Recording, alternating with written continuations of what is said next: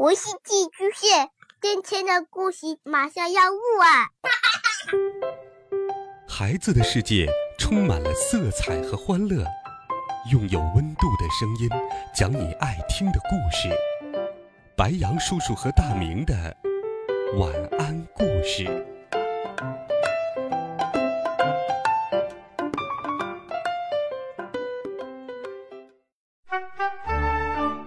小朋友们、同学们，大家好，欢迎收听白杨叔叔讲故事。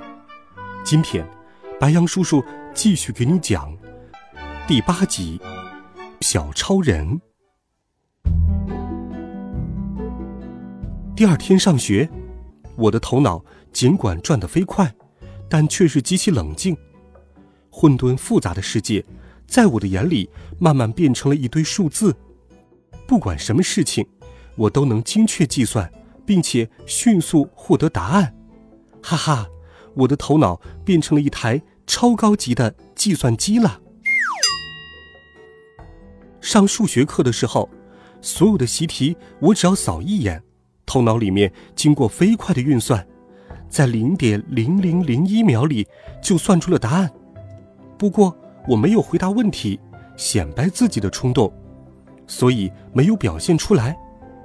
上语文课的时候，徐志摩发下来的资料，我扫了一眼，头脑里面就像是有超高精密的摄像机一样，全部记录在案了。遗憾的是，徐志摩今天没有提问我，我也没有当众背书的欲望，所以他也没有及时发现我又变成了背书超人。这简直太神奇了！考试对我来说真是小意思。有那么一下，我的心中会泛起来让老师和同学们对我刮目相看、表现自己的冲动，但是，那只是我的心湖中泛起的小小的波澜而已。我很快又会恢复平静。这可真是奇怪。往常想起老师们赞许的目光，同学们无比羡慕的目光，我总觉得异常的兴奋，整个人飘飘然。可是今天。我竟觉得那没有什么。下课的时候，我急于跟爸爸沟通一下我的改变。我在走廊上狂奔，结果在楼梯转弯的地方，忽然间冒出了一个人。我心想，这下子完了，肯定要撞在一起了。出乎意料的是，我的头脑瞬间分析出，我只需要往后退二十三点五九厘米。同时往左边侧转三十七点三三度，他就不会撞上我。我这么想的时候，我的身体竟然无比默契地与我的大脑相配合，于是我们两个人居然擦肩而过，谁也没有撞上谁。那个人诧异地看了我一眼，我自己也感到惊奇，这简直就是小说里面描述的武林高手才会有的身手啊！难道我真的变成了施瓦辛格那样的超人了？管不了那么多，我找了个偏僻的角落，把爸爸从口袋里面掏出来，放在手心，压低了声音说：“爸爸，这简直太神奇了，哈哈，你的发明成功了。”虽然我的心里确实很兴奋，但说话的时候，我的口气竟然很平静。爸爸得意非凡地说。那当然，呃呵，那确实是前无古人后无来者，宇宙无敌，超级无敌。此处省略一百个定语的发明啊！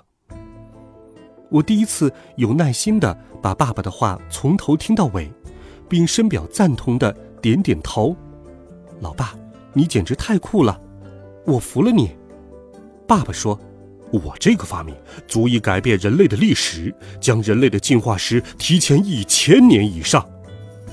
我疑惑地问：“什么叫将人类的进化史提前？”爸爸说：“我不是告诉过你吗？其实我发现人类细胞里天然存在着机器人的基因，也就是超人的基因。”并且在人类发展的漫漫历史进程中，人类身上的这种机器人基因会慢慢的被诱发出来，而我只是加快了这个进程而已。我第一次发现，我爸爸确实是个不折不扣的天才，因为他说的话我都听不懂。据说天才说的话，普通人都是听不懂的。我摇头表示不明白。爸爸说：“你不需要明白，你只要知道怎么做就可以了。其实这个世界上一直有很多我们并没有弄明白的科学依据，但是我们照样可以利用它们为我们造福。”瞧，爸爸说的话越来越高深了。下午第一节课是体育课，体育课是我最不喜欢的课程，不仅仅是因为我的体育成绩实在是不怎么样，更重要的是体育老师还时常找我麻烦。其实班上体育成绩差的并不只有我一个，不知道为什么，体育老师就是看我格外的不顺眼。上课铃响了，班上的同学都到操场上集合。体育老师拿着一个足球走了过来，我们班男生的脸上顿时乐开了花。哇，这节课踢足球啊，太好了！我们班的男生中，十个有十一个喜欢踢足球的，多出来的一个是足球爱好者，一个人可以抵两个。就连我这个体育不怎么好的人，也非常喜欢踢足球。体育老师拿着足球来到我们面前，男生们都激动地欢呼起来。体育老师说：“今天这堂课，我们要和六年级二班进行一场足球友谊赛。”耶！男生们集体欢呼。体育老师说：“我们一定要秉承体育的精神。”男生们集体回答：“友谊第一，比赛第二。”说完，大家都笑了。嘿嘿，这对于我们这群男生而言，当然只是说说而已。在球场上输球，简直比考试不及格还让人不能接受。大家互相使了个眼色，这一回一定要给六年级二班一点颜色瞧瞧。我们私底下和六年二班开展过多次所谓的友谊赛，他们班踢足球的人十分赖皮，仗着有几个人人高马大，总是不太遵守规则，因此几乎每次都是我们输。恨得我们牙齿痒痒的。这一回有体育老师当裁判，就实打实的来一场吧。大家都很兴奋，跃跃欲试。体育老师让我们自己报名参赛，我们班的全体男生全都齐刷刷的举起了手。我在心里暗暗祈祷，一定要叫到我，一定要叫到我，保佑保佑！我已经很久没有碰过足球了。结果。他们并没有听到我的呼唤，我还是落选了。也是，我平时体育那么差，体育老师怎么会挑中我呢？体育老师虽然嘴巴里面说什么是一场友谊赛，但他可能比我们更希望我们班能赢，那样他脸上也有光啊。没办法，我只能沦为啦啦队的一员了。爸爸在我口袋里面说：“杨哥。”你要想办法展示一下自己的实力，要不然太可惜了。实力？什么实力？说实话，我尽管非常喜欢踢足球，可是我在踢球方面可说不上有什么实力呀。比赛很快就开始了，我发现我能看到的东西已经完全不一样了。我能够迅速计算出球应该往哪个方向踢。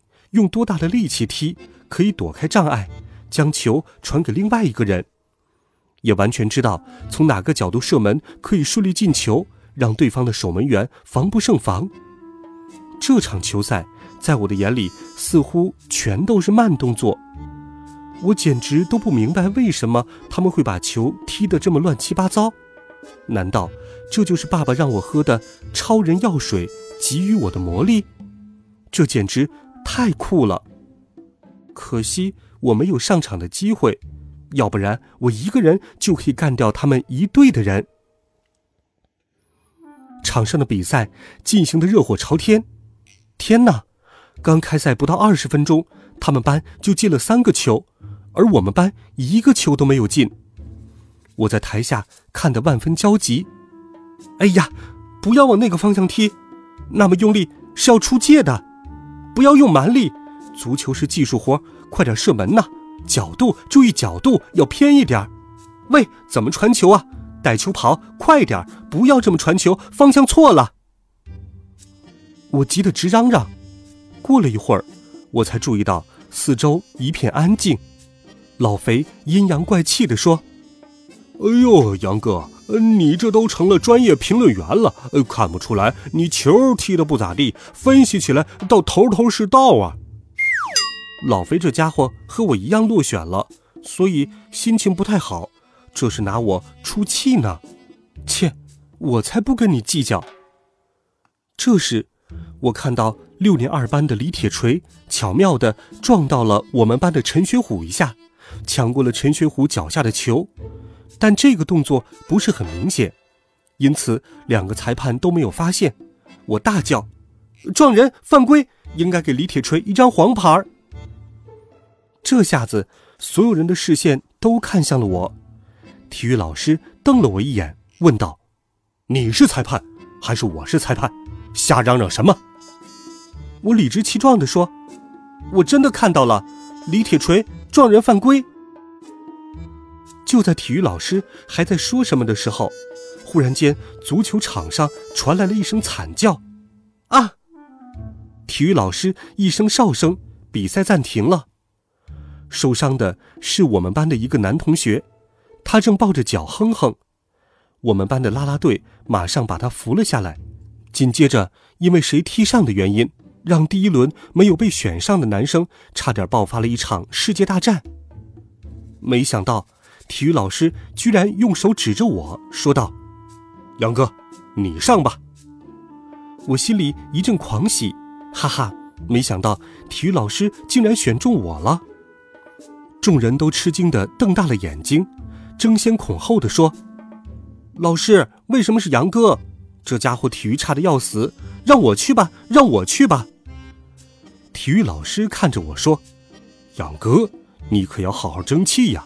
如果我们输了，哼，我知道，体育老师一定是不满意我刚才一直嚷嚷，所以决定用这样的方式教训我。”我的心砰砰的跳起来。虽然我能够看懂应该怎么踢足球了，但是我还是有点忐忑不安。看是一回事，做到是另一回事。爸爸似乎察觉到我的不安，在我的口袋里面轻声说：“你放心吧，你就算不相信你自己，也要相信你的天才爸爸呀。”自从爸爸发明了所谓的超人药水后，他就一直自称是天才。李铁锤发现替换上去的人是我，跟他们球队的队员低声说了一些什么，他们爆发出了一阵大笑。我心想：哼，等会儿就让你们见识见识我的厉害。果然，我一上场就创造了一个奇迹，我只用了一秒钟的时间就攻破了球门。当时发球的队友将球扔到我的脚下，我一抬脚就以迅雷不及掩耳之势。将足球踢进了另外一个半场的球门，并且没有犯规。据说世界最快进球时间是两秒，于2004年由一个英国业余球员创造，而我比他还要快。包括体育老师在内，所有人都傻眼了。不过，我估计大家心里都在想，这是一个偶然吧。但事后的情况证明，那绝非偶然。为了不让整场比赛成为我个人的射门表演，我有意带球展示我的球技。我从对方球员脚下把球拦下来，然后那球仿佛有磁性一般，紧紧地粘在了我的脚上。我的大脑精确无比地计算出各种数据和路线，而我的四肢也天衣无缝地听从了我的大脑指挥。我成了足球场上的成吉思汗，攻无不克。战无不胜，所向披靡。当我以闪电般的速度抵达球门附近时，对方守门员紧张得直冒冷汗，不停地用胳膊擦脑门，对我严阵以待。我的头脑迅速计算出了一组数据：射门角度偏左四十五度，朝上方五十三点五度，右脚用每秒二十米的速度将球踢出。球从我的脚下被踢出，在空中画出了完美的弧线，从左上角攻破了对方的球门。球场上先是鸦雀无声，所有人都惊呆了，然后我们班的球员爆发出了一阵阵欢呼：“杨哥太帅了！”是啊，精确到这个地步，就算贝克汉姆来了也不过如此，能不帅吗？接下来这场比赛就成了我个人的表演赛。本来我可以通过在球场的任意地点直接射门的方式结束这场比赛，但是为了让比赛更加有滋有味、活色生香，我有意向大家炫各种足球史上最难的球技。我将那些原本只在传说中听说过的，仅仅是足球名词的动作，全都表演了一遍，从尽人皆知的。变向加速过人，强行突破，运球假动作突破，快速拉扣，拨球突破，穿裆突破和人球分过，到马赛回旋、踩单车、挑球过顶、扭尾巴、摆中、急停急起，再到德尼尔森式自行车、卡努蝴蝶步、小毛驴强行变线、克鲁伊夫转身、罗胖剪刀腿、雷东多后脚跟、达列桑德罗踩球。齐丹之马赛轮转，奥克查扭腰踩球，我全都玩了一遍，并且我还把足球打出了篮球的比分，一百一十一比三。我敢打赌，从现役世界最著名球员到退役的最牛气球员，再到已经过世的最伟大球员，以及未来可能诞生的最厉害球员，全都加起来也没有我现在的十分之一。比赛结束的时候，我们班同学把我举起来扔到了半空中。我一边享受着同学们的热情，一边担心着爸爸会从我的口袋里面掉出来。体育老师激动地握着我的手说：“天哪，杨哥，你简直就是一个天才型的足球运动员！我要把你推荐给国家队。”我冷静的头脑开始发热，竟然有些飘飘然了。俗话说。祸福相依，就在我幻想夺冠的时候，我没有注意到，小霸王李铁锤正用仇恨的目光紧紧地盯着我，他正盘算着如何揍我呢。哎，人真是不能得意忘形啊！孩子们，这一集好听的故事，白杨叔叔就给你讲到这里，希望你能够喜欢。欢迎小朋友们给白杨叔叔留言，微信搜索“白杨叔叔讲故事”，每天都有好听的故事与你相伴。孩子们，明天见，晚安，好梦。